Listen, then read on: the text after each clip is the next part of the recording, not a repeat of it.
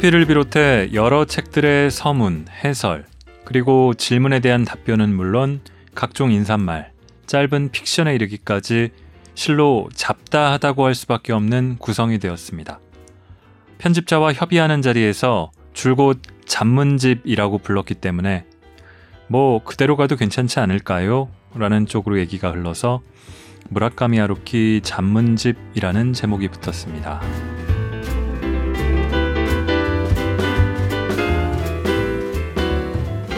골라듣는 뉴스룸 책 읽는 순간 하루 24시간 자는 시간 빼고 온종일 책 읽는다고 해도 16시간 정도일까요? 인생도 찰나 책 읽는 건 언제나 순간 순간순간마다 즐겁게 책을 읽고 싶습니다. 저는 북적북적의 심영구 기자입니다. 자, 코로나 사태가 계속 이어지고 있습니다. 2월 중순까지만 해도 곧 마무리되지 않을까 하는 기대가 있었는데 이대로면은 한동안 더 지속될 것 같습니다. 또 확진자가 더 나오지 않게 되더라도 그 여파는 올해 내내 미치게 되지 않을까 하는 우려도 있고요. 저녁 약속도 거의 취소하고 회사 나가서나 뭐 대중교통 이용할 때도 꽤 신경을 쓰게 되고 서로가 서로를 대할 때 감염원이 되지 않을까 경계하는 이런 상황 은근히 스트레스도 되고 또 걱정도 되죠. 이렇게 몸과 마음이 골고루 뒤숭숭할 때 무슨 책을 읽어야 할까 저마다 꼽으시는 것들이 다르겠지만 저한테는 그러면 하루끼입니다. 그 전까지 발표되지 않았던 어디에 묻기도 애매했던 그야말로 잡문들을 묶어낸 이름도 그런 2011년에 출간된 무라카미 하루키 잡문집이 오늘 함께 읽는 책입니다. 낭독을 허가해준 출판사 비체에 감사드립니다.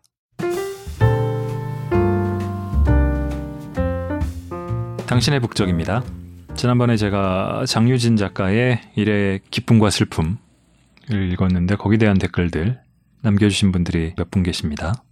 리플레이님께서 북적북적을 듣고 나서 그 책을 읽게 된 적은 많았는데 제가 마침 읽고 있던 책이 북적북적에 딱 나온 적은 이번이 처음이에요. 제가 쓴 책도 아닌데 참 반갑고 기분이 좋네요. 항상 좋은 내용 고맙습니다. 라고 해주셨어요. 저도 참 기분이 좋아졌습니다. 그리고 아마 다 읽으셨겠죠? 어떤 감상이신지도 궁금하네요. 고맙습니다. 반여사 111님이 마지막에 읽어주신 핀란드 할아버지의 이후 이야기가 궁금하네요. 편안하게 잘 들었습니다. 북적북적 기자님들도 코로나 조심하세요. 해주셨습니다. 네, 읽어보십시오. 재밌습니다. 햇살이 S님이 2019년 결산 방송 뒤늦게 이제서야 다 들었습니다. 알찬 방송 잘 들었습니다. 심 기자님이 소개해준 18권의 책을 알게 되고 또 몇 권을 읽게 돼서 저한테도 늘 뜻깊은 방송이었습니다. 바로는 못 들어도 북적북적은 일단 다운받아 놓고 늦더라도 꼭 듣는 편입니다. 2020년에도 힘내서 방송해 주세요. 와, 감사합니다. 다 들어주세요.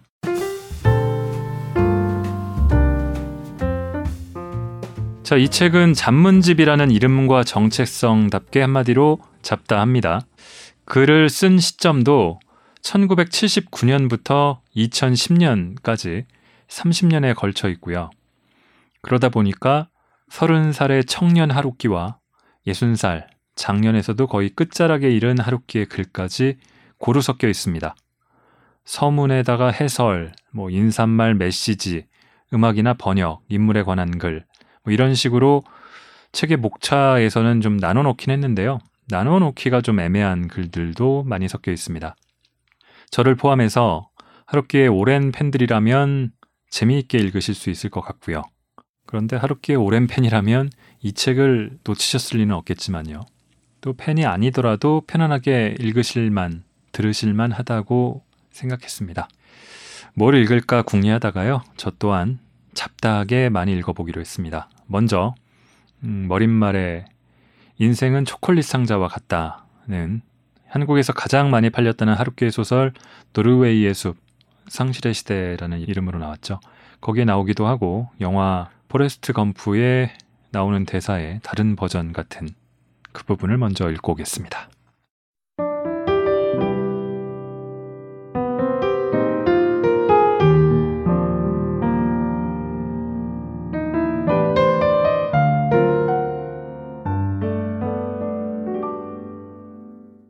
어디까지나 잡다한 심경.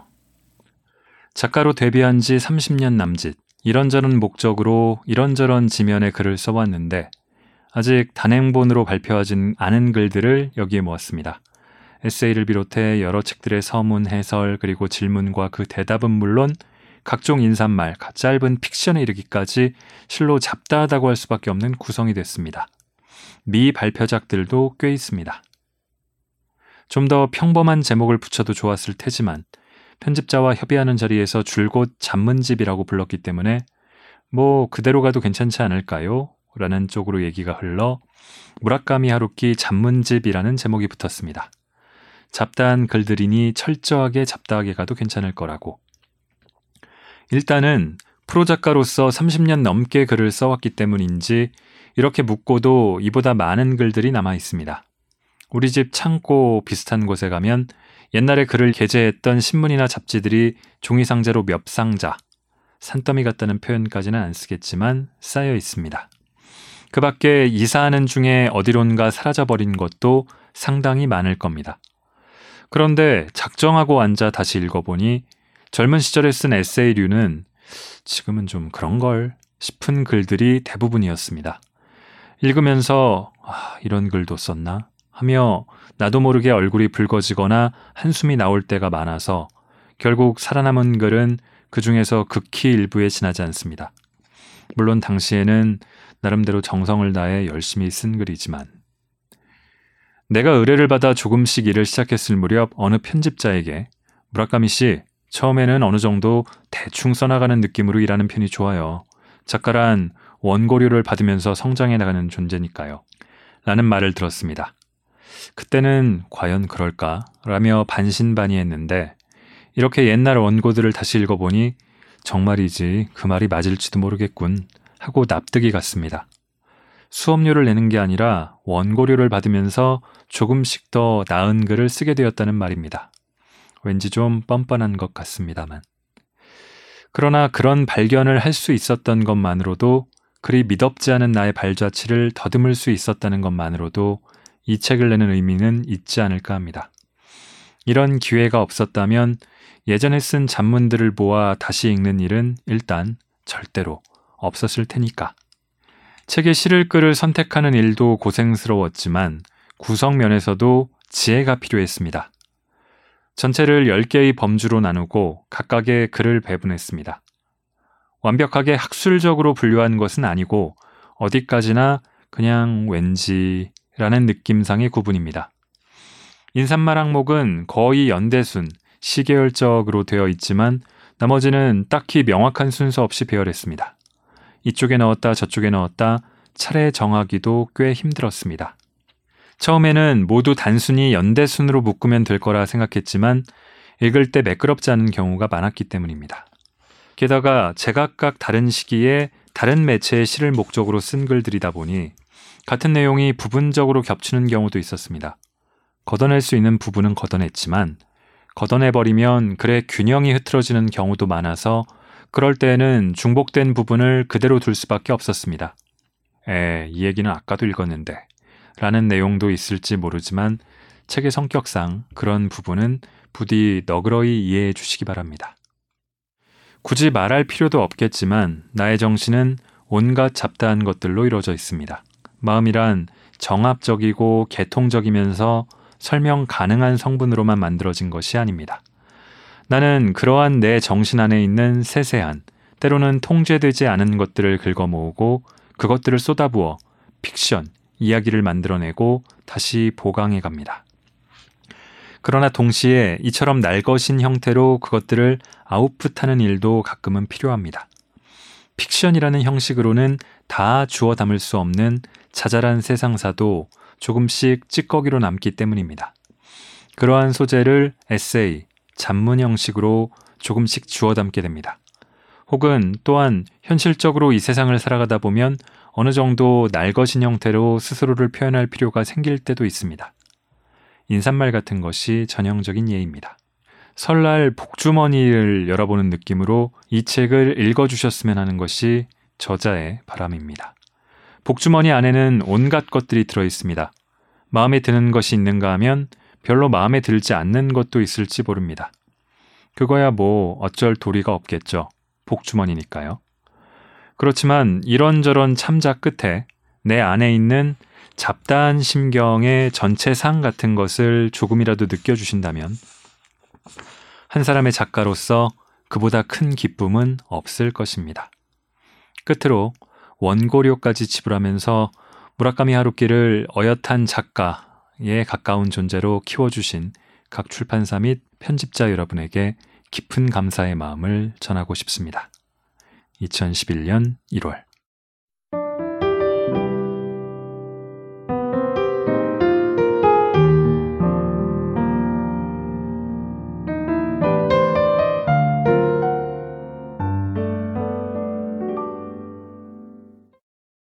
그렇습니다. 이런 비유가 저는 어쩌다 가끔 생각나는데 설날 복주머니라고 하면 1년에 한 번인데 매일 복주머니를 뽑을 수는 없지 않나 싶기도 하지만요.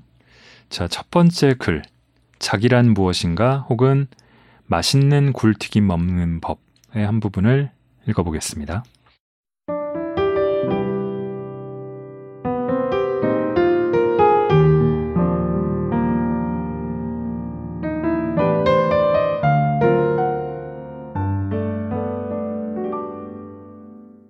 소설가란 무엇인가? 라는 질문을 받으면 나는 대체로 늘 이런 대답을 한다. 소설가란 많은 것을 관찰하고 판단은 조금만 내리는 일을 생업으로 삼는 인간입니다. 라고. 소설가는 왜 많은 것을 관찰해야만 할까? 많은 것을 올바로 관찰하지 않으면 많은 것을 올바로 묘사할 수 없기 때문이다. 그렇다면 판단은 왜 조금만 내릴까? 최종적인 판단을 내리는 쪽은 늘 독자이지 작가가 아니기 때문이다.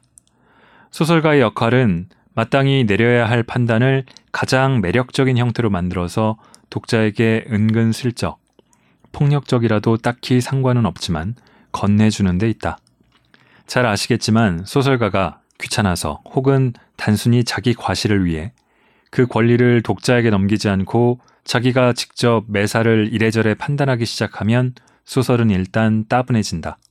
깊이가 사라지고 어휘가 자연스러운 빛을 잃어 이야기가 제대로 옴짝하지 못한다. 소설가가 좋은 이야기를 만들기 위해 해야 할 일을 지극히 간단히 말하자면 결론을 준비하기보다는 그저 정성껏 계속해서 가설을 쌓아가는 것이다. 우리는 그런 가설들을 마치 잠든 고양이를 안아들 때처럼 살그머니 들어올려 나는 가설이라는 말을 쓸 때마다 늘 곤히 자는 고양이들의 모습을 떠올린다. 따스하고 보드랍고 포슬포슬한 의식이 없는 고양이. 이야기라는 아담한 광장 한가운데에 하나씩 하나씩 쌓아 올린다. 얼마나 유효하고 올바르게 고양이, 가설을 가려내어 얼마나 자연스럽고 솜씨 좋게 쌓을 수 있는가. 그것이 바로 소설가의 역량이 된다. 독자는 그 가설의 집적을 물론 그 이야기가 마음에 들었을 때 얘기지만 일단 자기 안에 받아들이고 자기 질서에 따라 다시 한번 개인적으로 알기 쉬운 형태로 배열한다. 대부분의 경우 그 작업은 거의 무의식 중에 자동적으로 행해진다. 내가 말하는 판단이란 결국은 그 개인적인 배열 작업을 가리킨다. 그것을 다르게 표현하면 정신 조성의 패턴을 재조합하는 샘플이기도 하다. 그리고 독자는 그런 샘플링 작업을 통해서 살아가는 행위에 포함된 운동성, 다이너미즘을 내일처럼 리얼하게 체험하게 된다. 그렇다면 왜 굳이 그런 일을 해야만 할까? 정신 조성의 패턴을 실제로 다시 짜는 일은 인생에서 몇 번이고 가능한 일이 아니기 때문이다. 따라서 우리는 픽션을 통해 일단 시험적으로나 가상적으로 그러한 샘플링을 실행할 필요가 있다. 다시 말해 소설이란 사용된 소재 하나하나를 살펴보면 허구, 의사하지만 그에 뒤따르는 개인적 질서와 배열 작업의 과정을 보면 명백하게 실제적인 것이다. 그래야만 한다. 우리 소설가가 철저하게 허구에 구애되는 까닭은 대부분의 경우 분명 허구 속에서만 가설을 유효하고 컴팩트하게 쌓아 올릴 수 있음을 알고 있기 때문이다. 우리가 픽션이라는 장치에 정통해야만 고양이들이 곤히 잘 수 있는 것이다. 이따금 젊은 독자에게 긴 편지를 받는다. 그들 대부분은 진지하게 나에게 질문을 던진다. 내가 생각하는 것을 어떻게 그렇게 생생하고도 정확하게 이해할 수 있습니까? 우리는 나이차도 크고 지금껏 축적한 경험도 전혀 다를 텐데. 라고. 나는 대답한다. 그것은 내가 당신의 생각을 정확히 이해하기 때문이 아닙니다. 나는 당신을 모르고, 그러니 당연히 당신이 무슨 생각을 하는지도 알 수 없습니다. 혹여 내가 당신의 마음을 이해했다고 느꼈다면 그것은 당신이 나의 이야기를 당신 안에 유효하게 받아들일 수 있었기 때문입니다. 라고. 가설의 행방을 결정하는 주체는 독자이지 작가가 아니다.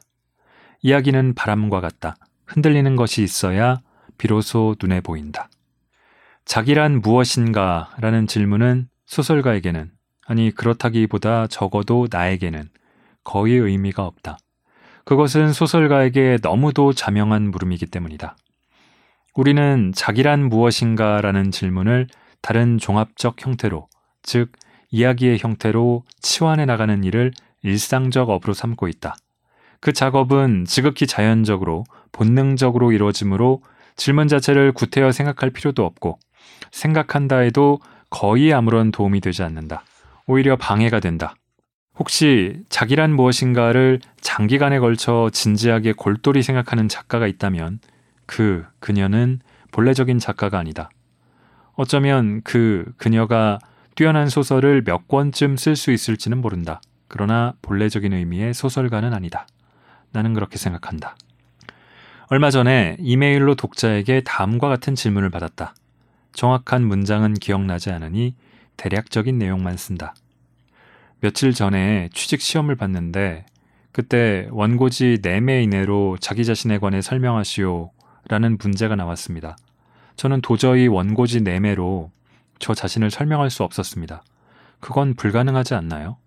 혹시 그런 문제를 받는다면 무라카미 씨는 어떻게 하시겠습니까? 프로 작가는 그런 글도 술술 쓰시나요? 그에 대한 나의 답변은 다음과 같다. 안녕하세요. 원고지 4매 이내로 자기 자신을 설명하는 일은 거의 불가능에 가깝죠. 말씀하신 그대로입니다. 제 생각에 그건 굳이 따지자면 의미 없는 설문입니다. 다만 자기 자신에 관해 쓰는 것은 불가능하더라도 예를 들어 굴 튀김에 관해 원고지 4매 이내로 쓰는 일은 가능하겠죠. 그렇다면 굴 튀김에 관해 써보시는 건 어떨까요? 당신이 굴 튀김에 관한 글을 쓰면 당신과 굴 튀김의 상관관계나 거리감이 자동적으로 표현되게 마련입니다. 그것은 다시 말해 끝까지 파고들면 당신 자신에 관해 쓰는 일이기도 합니다. 그것이 이른바 나의 굴 튀김 이론입니다. 다음에 자기 자신에 관해 쓰라고 하면 시험 삼아 굴 튀김에 관해 써보십시오. 물론 굴 튀김이 아니어도 좋습니다. 민스 커틀릿이든 새우 크로켓이든 상관없습니다. 토요타 코롤라든 아오야마 거리든 레오나르도 디카프리오든 뭐든 좋습니다. 내가 굴튀김을 좋아해서 일단 그렇게 말한 것 뿐입니다. 건투를 빕니다. 그렇다. 소설가란 이 세상의 굴튀김에 관해 어디까지나 상세하게 써나가는 인간을 가리킨다. 자기란 뭘까 하고 생각하자마자 그런 것을 생각할 틈도 없이 우리는 굴튀김이나 민스 커틀릿이나 새우 크로켓에 관한 글을 써나간다. 그리고 그런 사상, 사물과 자기 자신 사이에 존재하는 거리와 방향을 데이터로 축적해 간다. 많은 것을 관찰하고 판단은 조금만 내린다. 그것이 내가 말하는 가설의 대략적인 의미다.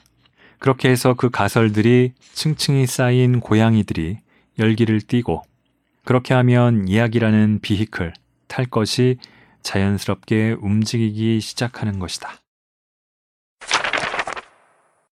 굴튀김 이야기 추운 겨울날의 해질녘에 나는 단골 레스토랑에 가서 맥주, 삿포로 중간병과 굴튀김을 주문한다.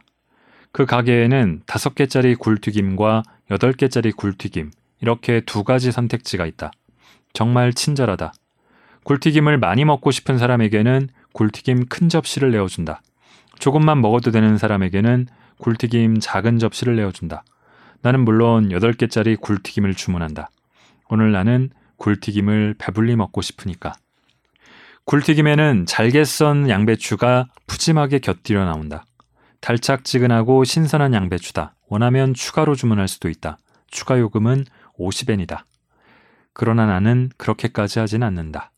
나는 정말로 굴튀김 그것이 먹고 싶어서지 곁들여 나오는 양배추를 먹으러 온 게 아니니까. 처음에 수북이 담아준 양만으로도 충분하다. 내 접시 위에 튀김옷에서 아직도 지글지글 소리가 난다. 작지만 아주 멋진 소리다. 내가 보는 앞에서 주방장이 막 튀겨냈다. 큼지막한 기름 냄비에서 내가 앉은 카운터 자리까지 옮기는데 불과 5초도 걸리지 않았다. 어떤 경우에는 예를 들어 싸늘한 해질녘에 갓 튀긴 굴튀김을 먹는 경우에는 속도는 큰 의미를 가진다. 젓가락으로 그 튀김옷을 둘로 툭 자르면 그 안에 굴이 여전히 굴로 존재하는 것을 알 수 있다. 그것은 겉보기에도 굴이고 굴 이외에 그 무엇도 아니다. 빛깔도 굴이요, 형태도 굴이다. 그것들은 불과 얼마 전까지만 해도 어느 깊은 바닷속에 있었다. 아무 말 없이 꼼짝도 않고 밤낮도 없이 단단한 껍데기 속에서 굴다운 것을 아마도 생각하며 지냈다. 그런데 지금은 내 접시 위에 있다. 나는 무엇보다 내가 굴이 아니고 소설가라는 사실이 기쁘다. 기름에 튀겨 양배추 옆에 놓이지 않았다는 사실이 기쁘다. 내가 일단 윤회 전생을 믿지 않는다는 사실도 기쁘다. 그도 그럴 것이 내가 다음 생에 굴이 될지도 모른다니 생각조차 하고 싶지 않다. 나는 그것을 차분하게 입으로 가져간다. 튀김옷과 굴이 내 입안으로 들어간다. 바삭한 튀김옷을 씹을 때의 감촉과 부드러운 굴을 씹을 때의 감촉이 당연히 공존해야 할 식감으로 동시에 감지된다. 미묘하게 뒤섞인 향이 축복처럼 입안에서 퍼져간다. 나는 지금 행복하다. 나는 굴튀김이 먹고 싶었고, 그리고 이렇게 8개짜리 굴튀김을 음미할 수 있으니까. 게다가 짬짬이 맥주까지 마실 수 있다. 그런 것은 한정된 행복에 불과하지 않느냐고 당신은 말할지 모른다. 그렇지만 최근에 내가 한정되지 않은 행복을 맛본 게 언제였을까? 그리고 그것은 정말로 한정되지 않은 것이었을까?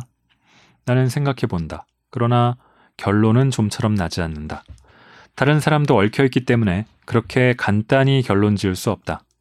굴튀김 안에서 무슨 힌트라도 찾을 수 있을까 싶어서 나는 한동안 남은 굴튀김 3개를 골똘히 응시한다. 그러나 그것들은 나에게 아무 말도 건네지 않는다. 나는 이윽고 식사를 마치고 마지막 남은 맥주 한 모금을 비우고 자리에서 일어나 계산을 하고 밖으로 나온다. 역을 향해 걸어갈 때 나는 어깨 언저리에서 어렴풋하게 굴튀김의 조용한 격려를 느낀다. 그것은 결코 신기한 일이 아니다. 왜냐하면 나에게 굴튀김은 일종의 소중한 개인적 반영이니까. 그리고 숲속 저 깊은 곳에서는 누군가가 싸우고 있으니까.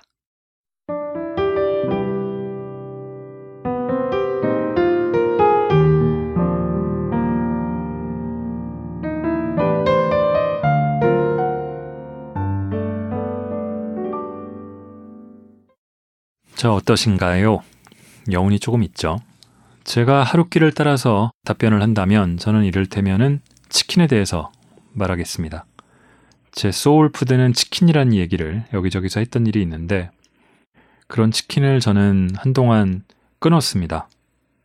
몇 달을 먹지 않다가 어느 순간 꽤 심란하다고 할지 쓸쓸하다고 할지 그런 일이 있던 날에 저를 조금 위로하자는 마음으로 치킨을 다시 먹었습니다. 그러면서 조금 후회했고 조금은 안도했는데 암튼 그랬고요. 다음에는 인사말 메시지 등을 모아놓은 장에서 군조 신인 문학상 수상 소감 이게 그 하루키의 데뷔작 바람의 노래를 들어라로 처음 상을 받고 썼던 수상 소감인데요. 하루키가 이 책을 내면서 정리할 때 첨언했던 말까지 함께 읽겠습니다.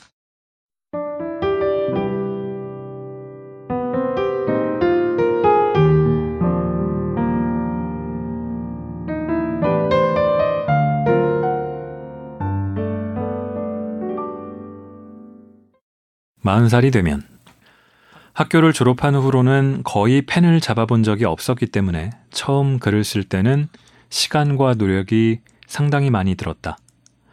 남과는 다른 이야기를 하고 싶다면 남과는 다른 말로 이야기하라. 라는 피츠제럴드의 문구만이 나의 유일한 버팀목이었지만 그것이 그리 간단히 될 리는 없었다. 마흔 살이 되면 조금은 나은 글을 쓸 수 있겠지.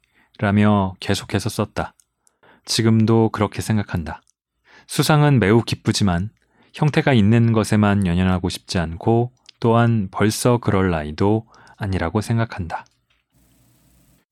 잡지 군조 1979년 6월호에 수상작 바람의 노래를 들어라와 함께 실린 글입니다. 40살이 되면 이라는 말은 그 당시 나의 정말 솔직한 심정이었습니다. 나는 그때 30살이었고 앞으로 10년 안에 어떻게든 제대로 된 소설을 쓰고 싶었습니다. 38살 때 노르웨이의 숲을 발표하고 이게 그때 상정했던 거의 10년째의 일단락일까? 라고 문득 생각했던 기억이 납니다. 옛날부터 매사를 장기적 단위로밖에 생각하지 못하는 것 같습니다. 좋든 나쁘든.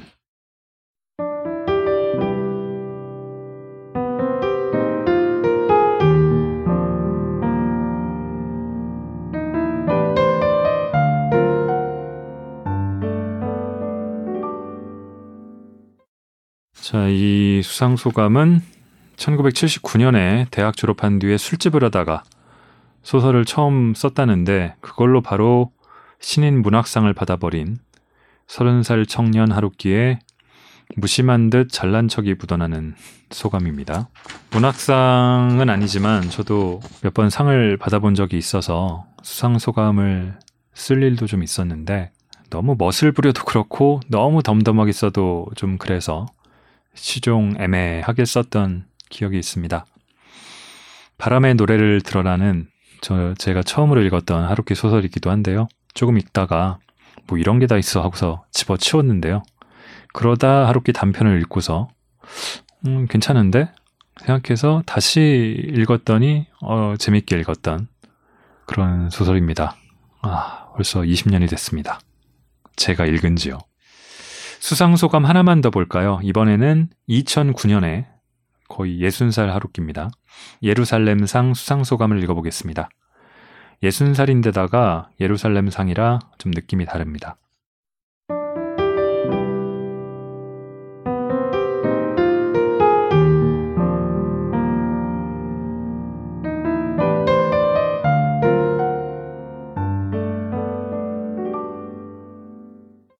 벽과 알.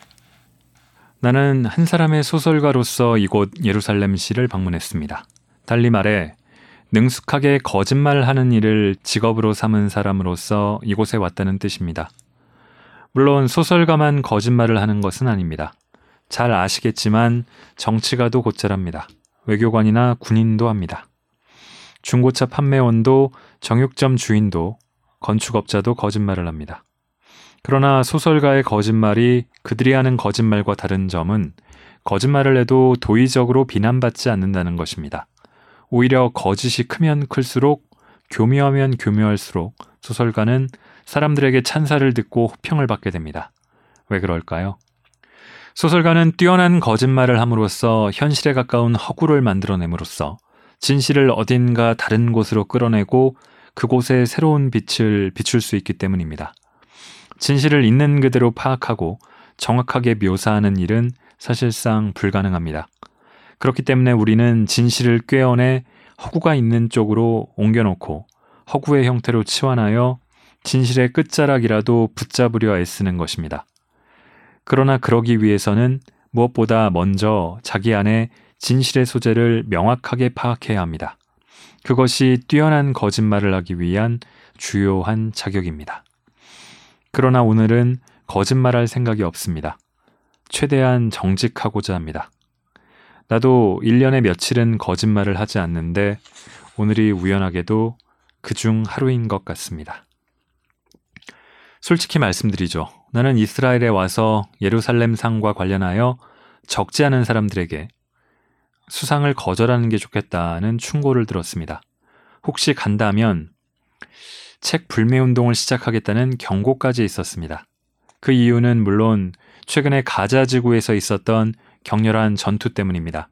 지금까지 천명이 넘는 사람들이 봉쇄된 도시 안에서 목숨을 잃었습니다. 국제연합의 발표에 따르면 그들 대부분이 어린아이와 노인 같은 비무장 시민입니다. 나는 수상 통지를 받고서 스스로에게 수없이 질문을 던졌습니다.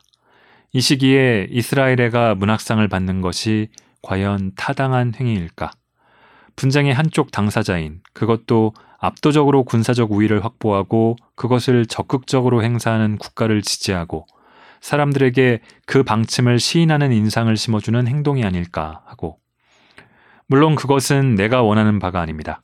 나는 어떠한 전쟁도 인정하지 않으며 어떠한 국가도 지지하지 않습니다. 물론 내 책이 서점에서 불매운동의 대상이 되는 것 또한 전혀 원치 않습니다. 그러나 심사숙고 끝에 나는 결국 이곳에 오기로 결정했습니다. 그 한 가지 이유는 너무나도 많은 사람들이 가지 않는 게 좋겠다고 충고했기 때문입니다.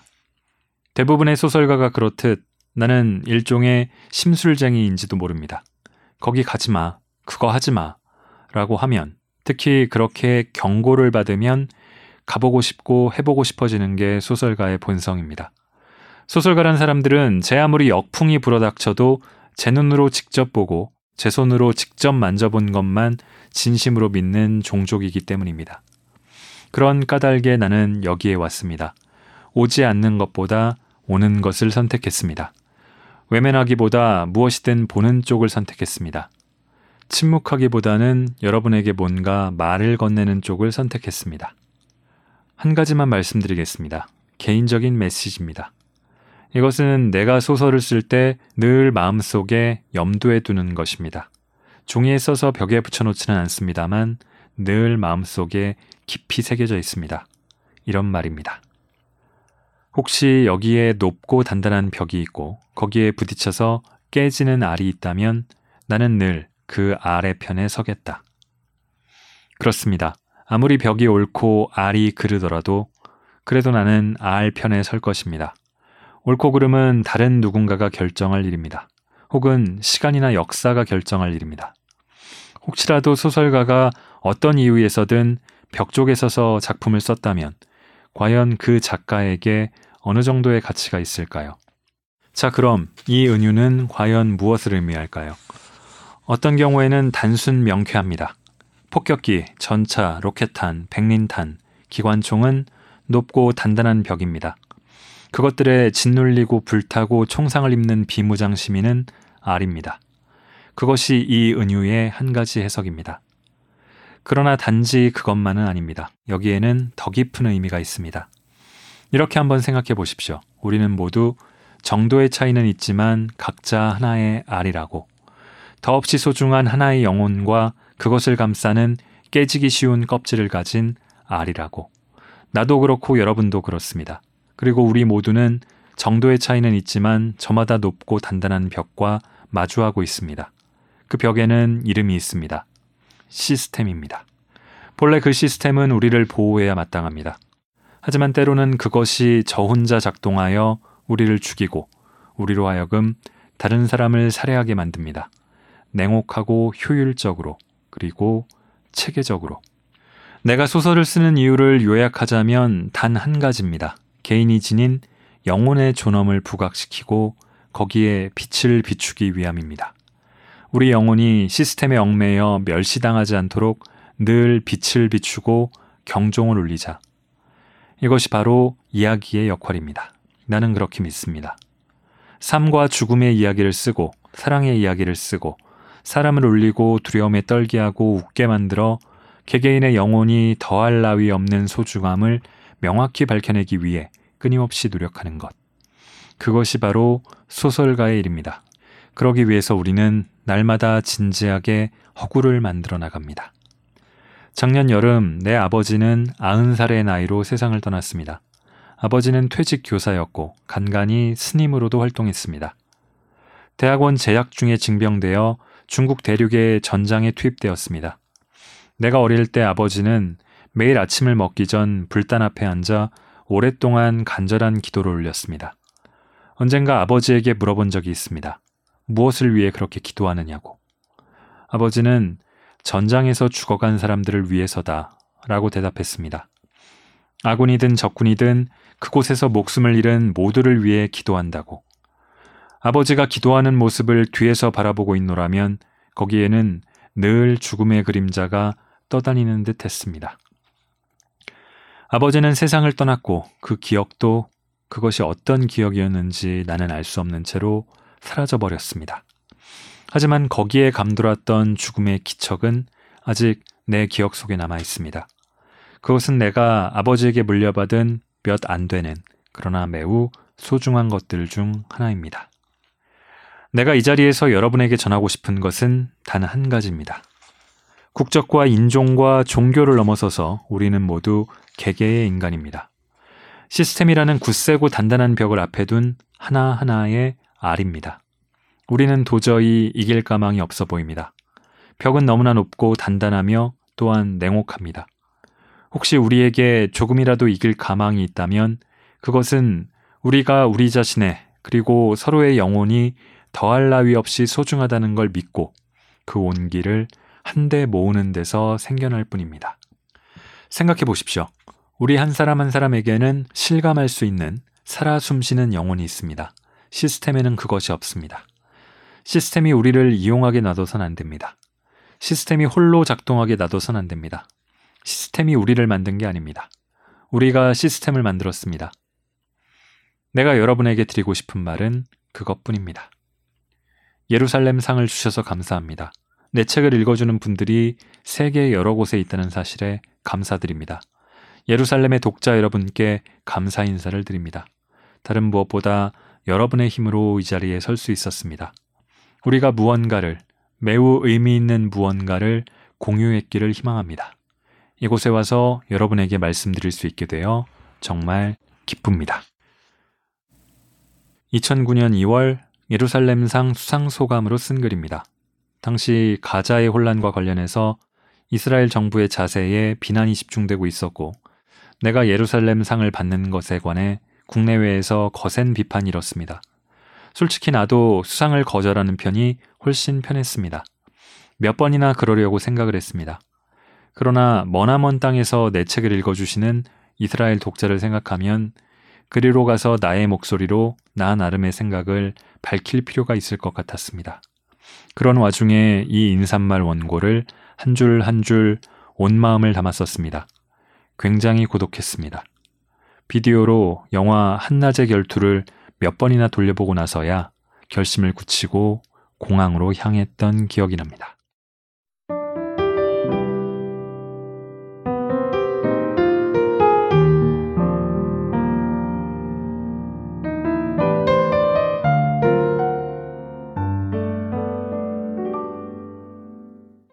네, 하나만 더 읽어볼까요? 글쎄요. 저도 그 나이는 지나갔는데 청년 하루키가 쓴 글들이 더 좋더라고요. 예순 살의 하루키는 그리고 지금 일흔이 넘은 하루키는 좀 낯섭니다. 청년 하루키가 1980년 10월에 한 잡지에 실었던 글을 읽어보겠습니다. 데이브 힐튼의 시즌이라는 제목인데 아마 하루키 팬들이라면 익숙한 이름이실 겁니다.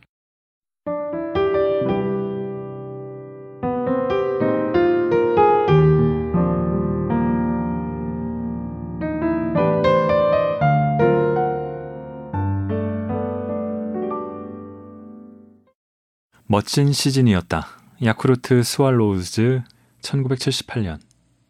히로오카야말로 감독이고 마스오카야말로 에이스며 와카마스야말로 타자였다. 찰리 매뉴얼은 고라쿠엔 구장의 맨 꼭대기로 홈런을 날렸고 포수 오야는 철벽같이 홈베이스를 지켜냈다. 그해 초에 나는 진구구장 근처로 오로지 그곳이 진구구장 근처라는 이유만으로 이사했고 매일같이 틈만 나면 외야석을 들락거렸다. 어릴 때 자주 들락거리던 고시엔 구장에 비하면 당시의 진구는 도저히 프로야구를 위한 구장으로 보이지 않았다. 변두리 투장이라고 하는 게 분위기상 더 적절할지도 모른다. 외야석에는 의자가 없었고 절반가량 뜯겨나간 비탈진 잔디밭은 비가 올 때마다 진흙투성이로 변했고 바람이 거센 날이면 모래소리만 귀를 울렸다. 그래도 바람이 없는 맑은 날 오후의 진구구장 외야석은 적어도 지구 동쪽에서는 가장 기분 좋고 마음이 훈훈해지는 외야석이었다. 손으로 쓰는 스코어보드 꼭대기에는 까마귀 몇 마리가 따분한 듯 앉아 있었고 봄볕 아래 스왈로스 모자를 눌러 쓴 호기심 많은 아이들이 비탈면에서 뒹굴며 놀았다. 내가 갓 29살이 된 무렵이었고 그해 봄부터 소설 같은 것을 쓰기 시작했다. 소설 같은 것을 쓰는 것은 난생 처음이었다. 야쿠르트 스왈로스는 구단 창설 이래 단 한 번의 우승 전적 없이 29번째 시즌을 앞두고 있었다. 설명할 필요도 없지만 이 두 가지 사이에는 아무런 연관성도 없다. 그저 우연히 그랬다는 얘기다. 그런데 거기에 또 한 사람의 29살 청년이 있었다. 내가 지금 말하고자 하는 것은 그에 관한 짧은 이야기다. 아니, 이야기라고 할 정도는 아니다. 그에 관해 이야기할 만큼 그를 잘 알지도 못한다. 그것은 오히려 편린에 가깝다고 할까? 그의 한 조각, 시즌이라는 예리한 날붙이에 도려내진 그의 영혼의 한 조각이다. 그 한 조각은 오래도록 사람들의 마음을 적어도 내 마음을 떠돌다 차츰 선명함을 잃게 될 테고 결국은 압도적인 시간의 흐름 속에서 사라져 가겠지. 1978년 4월 1일로 돌아가자. 쾌청. 진구구장의 개막전 플레이볼 시간은 오후 1시. 나는 잔디 위에 배를 깔고 누워 맥주를 두 모금째 마시고 있었다. 히로시마의 투스는 다카하시, 그리고 차 타석에는 그가 올라와 있었다. 그의 모습을 보고 몇몇 관객은 웃었을지도 모른다. 그리고 다른 몇몇은 마음속으로 문득 신선한 예감 같은 것을 했을지도 모른다.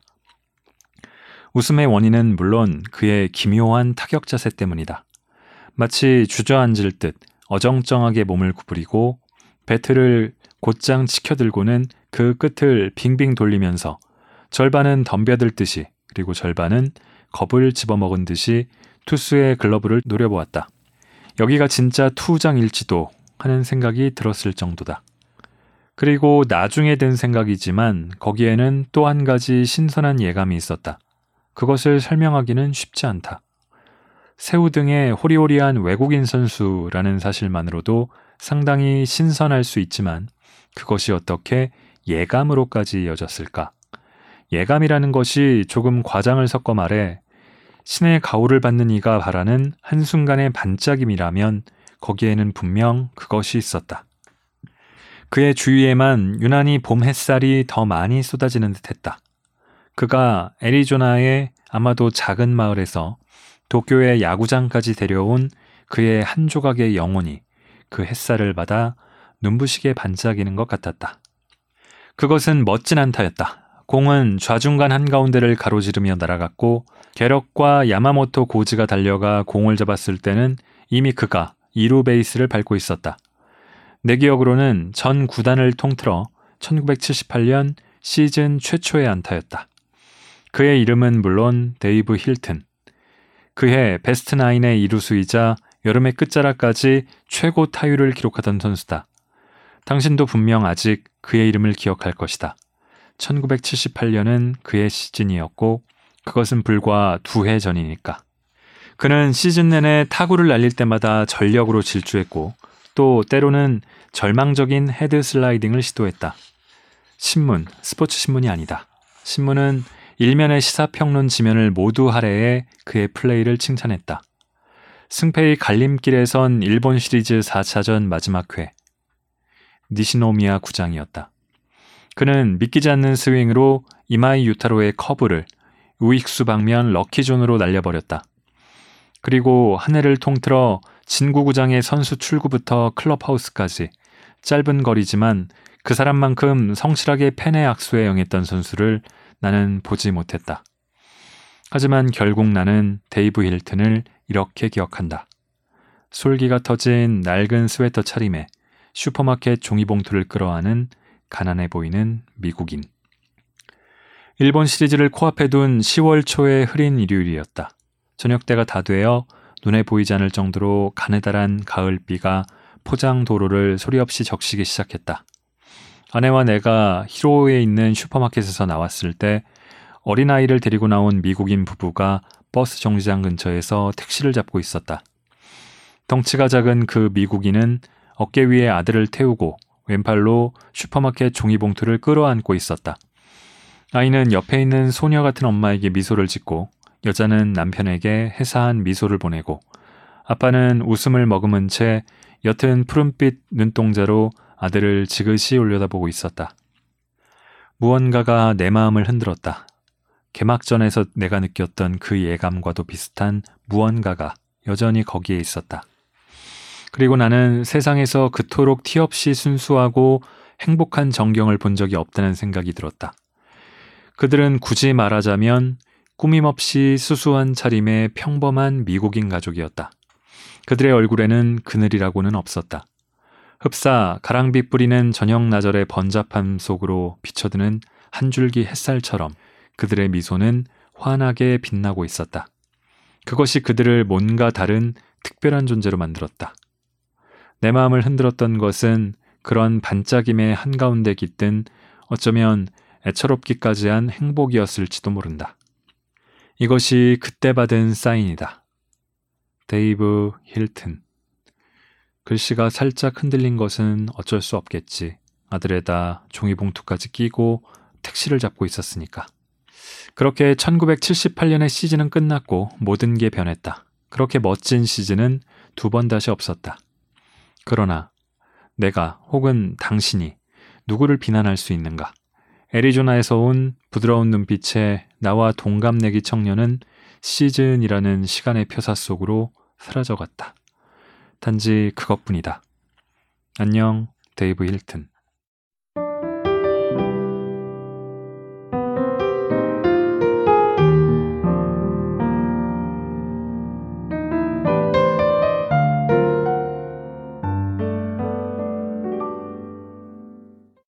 저에게 그리고 여러분에게 무라카미 하루키는 어떤 존재인가요?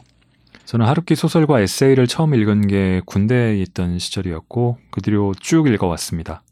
하루키가 80년대와 90년대 쓴 소설을 90년대 후반과 2000년대 초반에 읽었고요. 동시대에 쓴 글들도 좀 읽어왔습니다만 소설로는 초기에 G3부작이나 세계의 끝과 하드보일드 원더랜드 같은 소설이 더 좋았습니다. 그때 20대였던 제 나이 때에 더 맞춤하거나 끌리는 또 공감할 수 있는 지점이 더 많아서였던 것 같아요. 어느 순간부터는 그렇지 않더라고요. 가장 최근에 나온 기사단장 죽이기도 그냥저냥 재밌긴 했는데 좀 전보단 별로였고요. 그럼에도 이 잡문집에 실린 잡다한 글들은 참 재밌게 읽었습니다. 글에서도 그렇고 청년과 노년의 격차도 그렇게 크지 않은 내 시대의 작가라서 제가 팬심을 유지할 수 있는 것 같습니다. 나이를 먹으면은 그만큼 달라지고 성장하기도 해야겠지만 또 뭔가 간직해야 하고 달라지지 말아야 할 원형, 바탕 같은 것은 있어야 할 텐데 다행히도 제가 보는 하루키는 그렇고요. 40년 넘게 글을 쓰고 있고 여전히 인기 작가이고 여러 활동을 하고 있는 하루키는 참 운이 좋은 사람이고 그의 글을 20년 동안 읽어오고 있는 저도 어떤 면에서는 그렇다고 느낍니다. 들으시는 분들도 그런 책과 그런 작가가 하루끼든 다른 사람이든 있으면 좋을 것 같습니다. 자, 여러모로 어선한 이 시기 외출을 삼가신다면 좋은 책 읽으면서 보내시면 좋겠습니다. 들어주신 분들 고맙습니다.